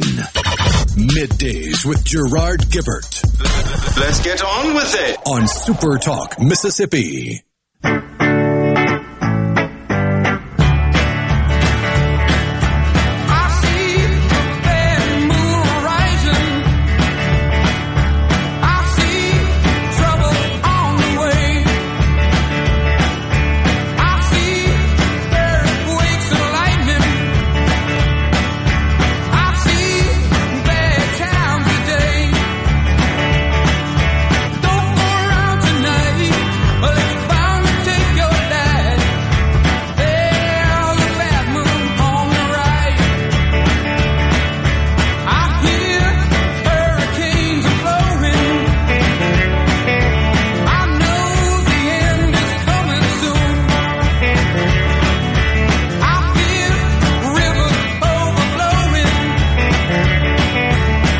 Back in the Element Wealth studios. We've got Dr. Jennifer Bryan here uh, in the Element Wealth studios. Thomas and Greenwood, what prevents access to care for these women? What privilege do I have that allows me to provide for my own health care? It's not privilege, Thomas. It's just that uh, you and I and, and Dr. Bryan and so many others of us are, are fortunate to have uh, gainful employment uh, where we are able to produce enough income to uh, buy our own health insurance and have coverage uh, for these ailments. There are a lot of folks that don't. I don't know if you've priced health insurance, if you pay attention to that very much. I can tell you this, Dr. Bryan, I'm approaching Medicare age. And because of my income, I got to pay the maximum for Medicare. After having paid into it for 40 years, it's going to cost my wife and I 1500 bucks a month for Medicare. Yes, hell, it's, It's astronomical. It's it's it's it really is a, a numbers conversation, which is why I'm glad our, our leaders are looking at this. Um, we were talking at break about the number of preemies born in this state, and I want to double back on that. Yeah. The- just the NICU at university, I used to describe it as looking like a football field of bassinets. It's, it's huge. It's massive, and each one of those babies is is ill. You know, they they they're fighting for their lives, and it just you think about year long those beds stay full, and they're not the only NICU in the state. It And I hate to interrupt you. No. For the benefit of our audience, that's neonatal Thank you. intensive care unit. Right. Uh, you and I can talk about that, but some some people may not know, and that's fine. And this is a blessing at the University Medical Center. It is a wonderful. blessing. Well, and, and, and all of us who went through medical school and training there rounded, you know, in that space, so have an awareness. But you said that you toured it. when- Blew me away. Yeah, Change, changed. changed me. I, I couldn't get it off my mind. I couldn't get the. Vi- I can still see it vividly today. When you walk in that room and you see all these human lives, tiny human lives, sick, with this army of dedicated uh, medical staff walking, not walking around, running around. You've seen it. They Right. literally run around. It's unbelievable the energy, and they all got a smile on their face. Yeah, they're- and they're taking care of these little people Well, I had, who were sick. I had two preemies myself, um, but I will tell you that having seen those babies, particularly the ones that were really affected uh, significantly, you're talking about lifelong expenditure. You know, a million at the start, but it goes forward. So when you're looking to save money, we need we need to be proactive and not reactive. And and maternal care, as you were telling me, was told to you that day by um, by the leadership there maternal care can avoid so much of what you saw on that football field of bassinets of sick babies. There is so much that we can do to get ahead of this and save money if we want to work together on a solution that's real um, and and not pretend. You know, Doctor. Uh, actually, she's not a doctor. I don't think. Rhino Getty Israel, that runs the Sisters in Birth organization in Jackson. She's been on the program a couple of times. She made a lot of sense, honestly, Doctor Bryan, and I wish we could get her more more uh, involved uh, in this issue and maybe address our lawmakers because what she said was so much of this is avoidable with uh, just adopting good health habits before you get pregnant and certainly during pregnancy. And she even and so she has a what she called um, experience based is that what she said? Evidence evidence based pardon me evidence based data that says if you just follow these guidelines you're a whole lot less likely to have a problematic delivery and then problems postpartum. Uh, but apparently uh, her services are not eligible for reimbursement by any insurance. But for those who are listening, and uh, you know, you may know, um, you may have been pregnant yourself or had someone in your family who's been pregnant, but that requires at least a monthly visit. And at that visit, when you know, I did prenatal care myself with patients, we do that kind of counseling, and so physicians we're used to that. We screen for problems, we catch them along the way. So. You know, it takes all hands on deck, but I just want to point out that there's so many things that we can catch and prevent and treat and deal with when there's proper prenatal care in place. Uh, and then you asked about conditions postpartum, and I, sta- I started with the heart, but I just want to say that I'd be remiss if I didn't mention postpartum depression. It's it's rampant, particularly in today's stressful times. Healthy babies come from healthy mothers, and it is a tragedy that we are arbitrarily cutting them off at 60 days. 12 months makes a whole lot of sense to return their body to that full normal state um, and to cover them through that postpartum period as defined by the CDC. Right. Yeah, it's a, it's a complicated and it's a thorny issue, and I, and I think you would probably share my view that we should educate the public more about. Hey, before you get pregnant, start a family. You you need to really think about the the The cost, the, the, the economic situation with that, um, and and perform in as responsible, conduct yourself in as responsible a manner as absolutely possible. Um, and, and so I would agree that we don't want to incentivize uh, folks to get pregnant and Right. start families by Right. just doling out money. Uh, We certain so I think education is, is certainly should be more in focus in that respect. But it is exciting, you know, the the pro life uh, things that are moving forward with support of women and babies and children, and um, this is the, is a, a logical look that we've been looking at for a long time, and it is not just about. Um, Although it is a, a good thing to do, it is very much an economic decision that makes a whole lot of sense if we can look at the whole picture of where money can be saved, and um, and then also this is our future. Uh, it we invest in our kids now, it pays off long term for our state. And, and having a healthy mom is a big part of having a healthy one year old that grows up to be a functioning and contributing member of society at 30. That's just, and, and I did hear a question this week about having access to health care does it improve outcomes. And I, I hope so because that's you know that's my career. And and we get them in and we make changes and i see it every day.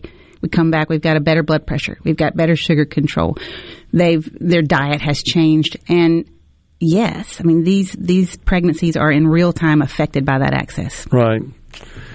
Well, I, I know certainly anyone that uh, has the opportunity to see firsthand in person that NICU and the intent, and then the more critical area. I'm not exactly sure what that that carved out room was called, but it was for the more acute cases, the more critical cases uh, that you're witnessing a bunch of technology and a bunch of people uh, using those tools to um, nurse these these babies to, to health and, and to live uh, productive, gonna- normal lives. It's they're gonna- incredible. they're going to keep doing it, but it sure would be nice for those babies to be healthy in the first place and not need to show up. And I think the ask is, you know, we've had so many leaders come out in recent weeks about this is is just to let the people have their say here. I hope that this will come up for a vote and that we can really get some traction and movement on this.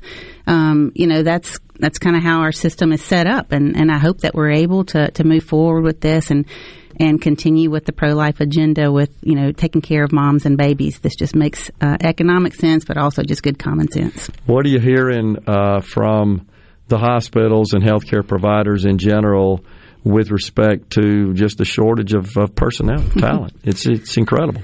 It is, and I'm glad you brought hospitals up because that's an entire part of postpartum care that would not be covered by our, our wonderful volunteer groups, although they do a great service.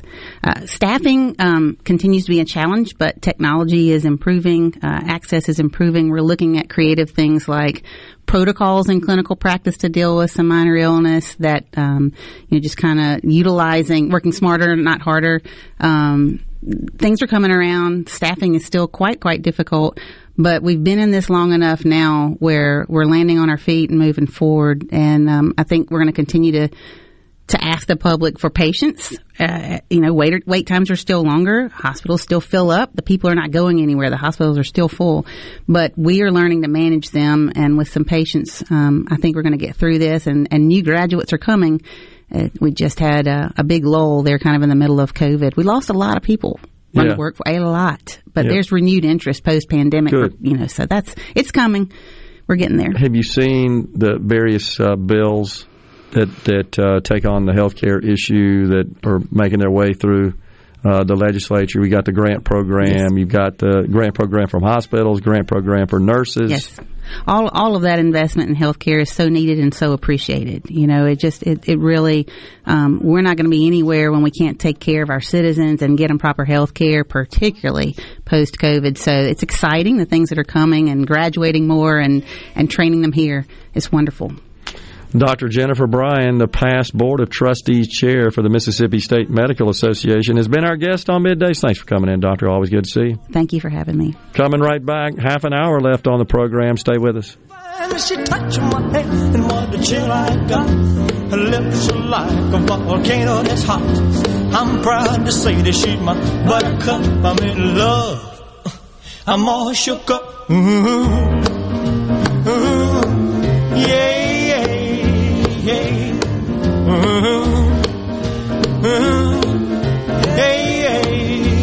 I'm all shook up. Hey, is everybody ready? I'm ready. Ready here. Middays with Gerard Gibert on Super Talk, Mississippi.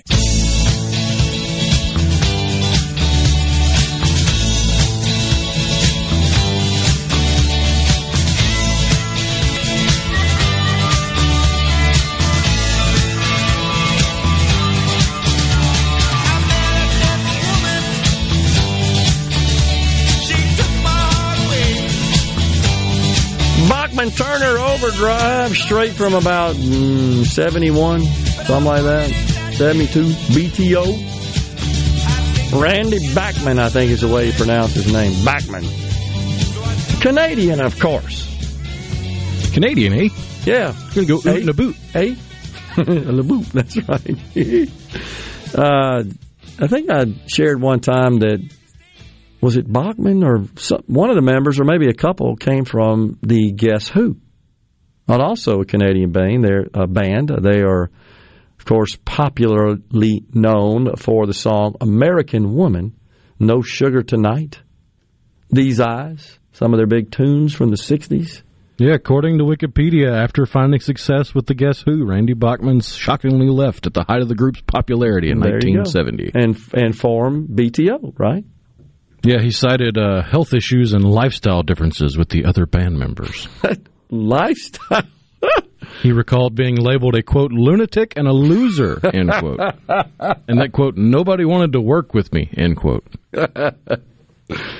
Oh me, that's fascinating. Uh, Gary and the Berg sent us uh, a report here from one of the local television stations announcing that the Doobie Brothers are coming to the Brandon Amphitheater in August, and he wanted to know if we're going to have them on the show. Well, we would be proud to have uh, the Doobie Brothers on, but Rhino's going to give away some tickets. We're all over it, Gary. Oh yeah, the Doobie Brothers are one of the best-selling groups of all time, and they will be at the Brandon Amphitheater in Brandon on August 26th. That's a Saturday. Tickets for the show will go on sale this Friday at Ticketmaster.com, or if you're in the area, you can swing by the Brandon Amphitheater box office and pick them up. But you've got a chance to win a pair of tickets right now before they even go on sale. And all you got to do is be the 21st person to text into the C Spire text line. That's 601 879 4395. Be the 21st person to text in the phrase, What a Fool Believes. And you'll win a pair of tickets to see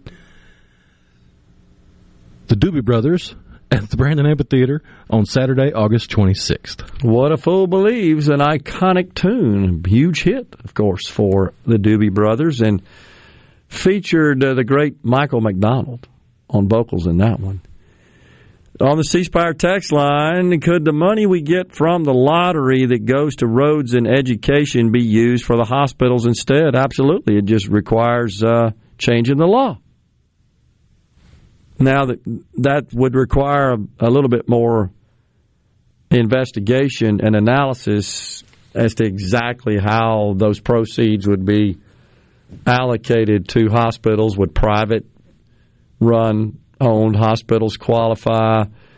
Maybe the such a uh, an approach would simply provide some sort of fund for covering those uh, who would meet some sort of income test, eligibility test, um, akin to the way Medicaid eligibility works. But instead of it being Medicaid, just keep in mind, though, anything like that where you're covering individuals um, such as through use of lottery proceeds, you're not getting any assistance from the federal government in that regard.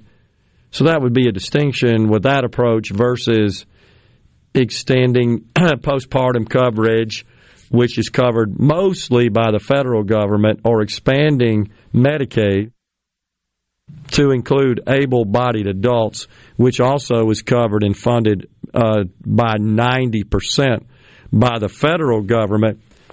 It's estimated that Medicaid expansion would would uh, fetch uh, just under a billion dollars from the federal government, and the state share would be 100 to 150 million, roughly in that neighborhoods. But yeah, I, I think all ideas should be on the table, honestly. All ideas. The fact is, we have the fourth highest uninsured population in the country at 12%, uh, which means that they, in the, for the most part, those individuals do not have any sort of coverage, but they still consume services. And those services are being absorbed by healthcare providers and hospitals. That's that's the fundamental problem. So the question is, how do we best address that? Because contrary to what Thomas tells us here, Rhino, we're not going to let them just die. We ain't going to let them be sick. No physicians that I know of are going to violate their Hippocratic oath.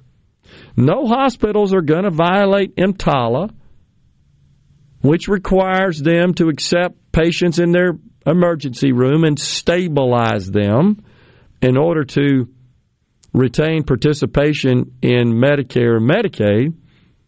So they're going to get care. The question is, how do we pay for it? And while I totally agree, as Thomas points out, that there are bad choices made by individuals. There's no doubt.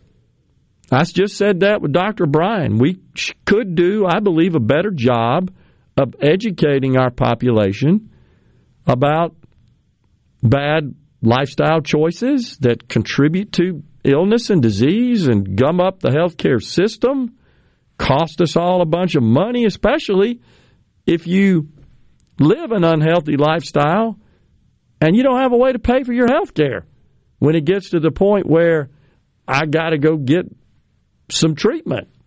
All right, I, you know, you get to the, and a lot of people just live with those ailments. You know that walk around and finally get to that point where they can't function, so they land in an emergency room. Their ailment having lingered on for quite some time. Now it's gotten to a much more critical stage, cost a whole lot more to treat it, to deal with it, often results in really bad permanent health outcomes, including death. So the question is how do we address that issue?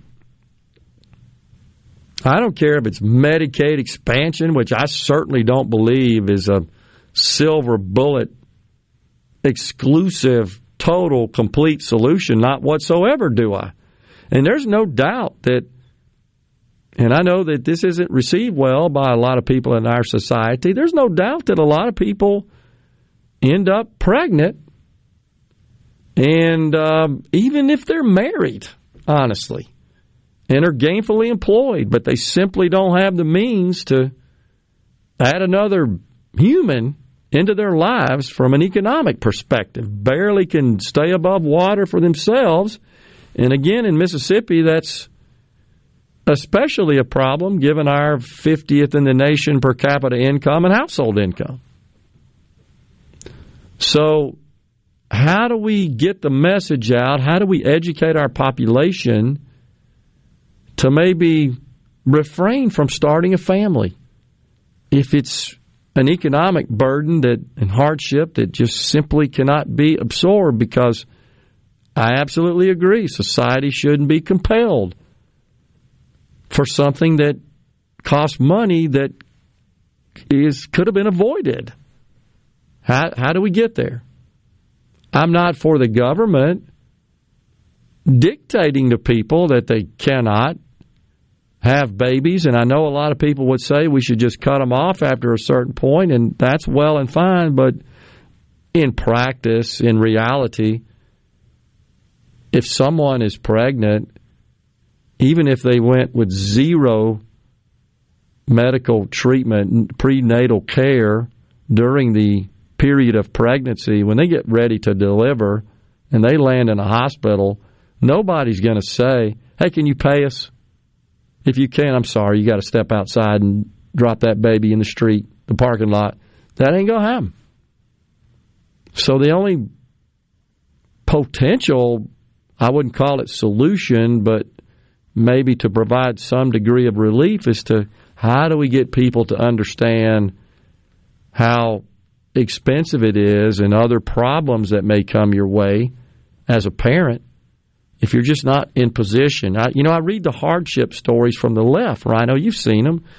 And it's a single mother working at the fast food restaurant making 20 grand a year and they're having their fourth kid. Well, that's those are poor choices. I agree with Thomas on that. How do we stop that? I don't I'm not for the government stepping in. I mean, what do we do? Sterilize them? Well, no, I'm not for that. I don't think any reasonable people would be. I can't speak for, for Thomas. He may think that's what we should do. I, will ask him that question. I just know it's a problem. And I guess at this point, what I hear a lot or what won't work, what I hadn't heard is what would. And I think we all got to come together and put our collective brain power, uh, combine our collective brain power to come up with something that can address these issues. That's all. Coming right back with more. We got a winner, don't we? We do. Coming right back, final segment on middays. Please stay with us.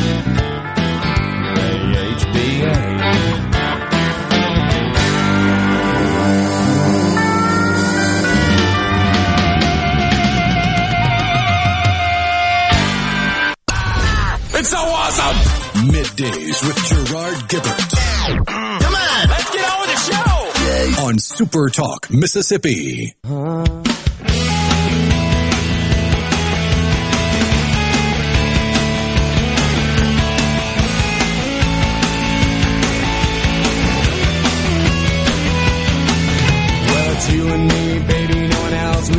Mose makes a uh, rather interesting and I think fairly accurate analysis here, Rhino. Says, Gerard, have you noticed that a lot of people want a slice of the lottery money for a project they support? I wonder how many of them were originally against the lottery. Uh, probably most, honestly. I wouldn't go that far, but I'd, I'd No, say it's at least deal. 50 50. Yeah, I would agree. Well, you're first, you're right, Mose. But secondly, it's 120 million dollars, folks, a year. The state budget six billion. It's um, it's good in that it's a chunk of money for something that I think most people agree is necessary, road and bridge infrastructure, and it it obviously doesn't cover the entire budget of the Department of Transportation, which is a billion a year. So this money, by the way, never flows through the legislature, never hits the general fund. This goes straight to the state highway fund, which is uh, allocated, managed by the Department of Transportation. Brad White and Company. It's 120 million. So it's 12%. Actually, only 80, pardon me, of the 120 million by law goes to the state highway fund. So it's It's uh, less than 10%, 8% to be exact. So it, if we chop that money up in all the ways folks would like to spend it, it's like a dollar per cause by, the, by the time it's allocated. But I, I hear you, Mose, and I appreciate that. Um, maybe a birth control implant, which is temporary, or loss of any money you may receive. Like you, I'm looking for a solution. This is on the C Spire text line. Not a popular solution, but I don't see one that would be. Yeah, that wouldn't be. And and while I, I what you're saying there is completely rational and reasonable and justified, but the practical reality is we ain't going to let children go hungry. We're just not. Now, is it ab- is it absolutely true that, like we just discussed, the, the case that cases, I should say, that the left typically puts forward, it's the the worst scenario hardship cases always. The single mother with a low level of income that's got three or four mouths to feed at home. Yeah, that, that's bad, bad personal decisions, no doubt. But as a society, we ain't gonna let them starve. How do we change this cultural behavior? Uh, one of promiscuity, honestly. I think it's that as much as it is the small amount of money benefits received from expanding a family. It, it's it's a cultural thing going on. You see more and more of it happening at at uh, younger ages. That's been building up for a long time. It used to be taboo, a shame when you're in high school and you got pregnant. You'd usually be whisked out of the school, right? Go off somewhere, family. Oh, yeah. But now we have parties. It's true. We glorify it. We praise it. We laud it. There were several seasons of a TV show about it. Yeah, exactly right. You're exactly right. What was the name of that dang show? I remember what you're talking about. 16 and pregnant? Something like that. Yeah. We used or to Teen Moms. Maybe there were multiple shows. I don't remember. I never watched them. Thomas says that we're headed for forced sterilization. That happens in socialist countries, except the largest communist nation on the planet now is encouraging, not only encouraging, paying its citizens to propagate. You've seen that. Yeah, because they got behind the eight ball for spending a decade and a half really only wanting to give birth to boys. Right. Kind of hard to have a population continue if it's all male. It's brazen eugenics. And of course, Japan though they didn't sterilize, they strongly or or didn't penalize, they strongly encouraged. They're not a communist nation; they're a democratic nation. Their citizenry, you know, we got a lot of people on this island. We need to. Well, that was uh, an example of the flip side of what's happened here, where promiscuity has become so rampant. In Japan, because of the work culture, where you show up an hour early for work and you stay two hours after you're supposed to leave, and if you don't, you don't get a promotion, you don't get ahead, you you're just behind everybody. That work culture didn't allow for time for building a family. It's true. Good point. You were encouraged to strenuously compete with your colleagues. That's how they produce so much. Which has produced incredible cultural responsibility by the Japanese, but it has definitely hurt their demographics. No doubt about it. And now they're begging their citizens, their childbearing age citizens, please have babies because our population is aging and we need more people to pay the bills for those who no longer can work and are in the uh, sunset years. We are out of time here on the program. Appreciate all the discussion and uh, thanks for tuning in. We are back in the Element Wealth studios once again tomorrow. I think Will's filling in, right? Until then, stay safe. God bless.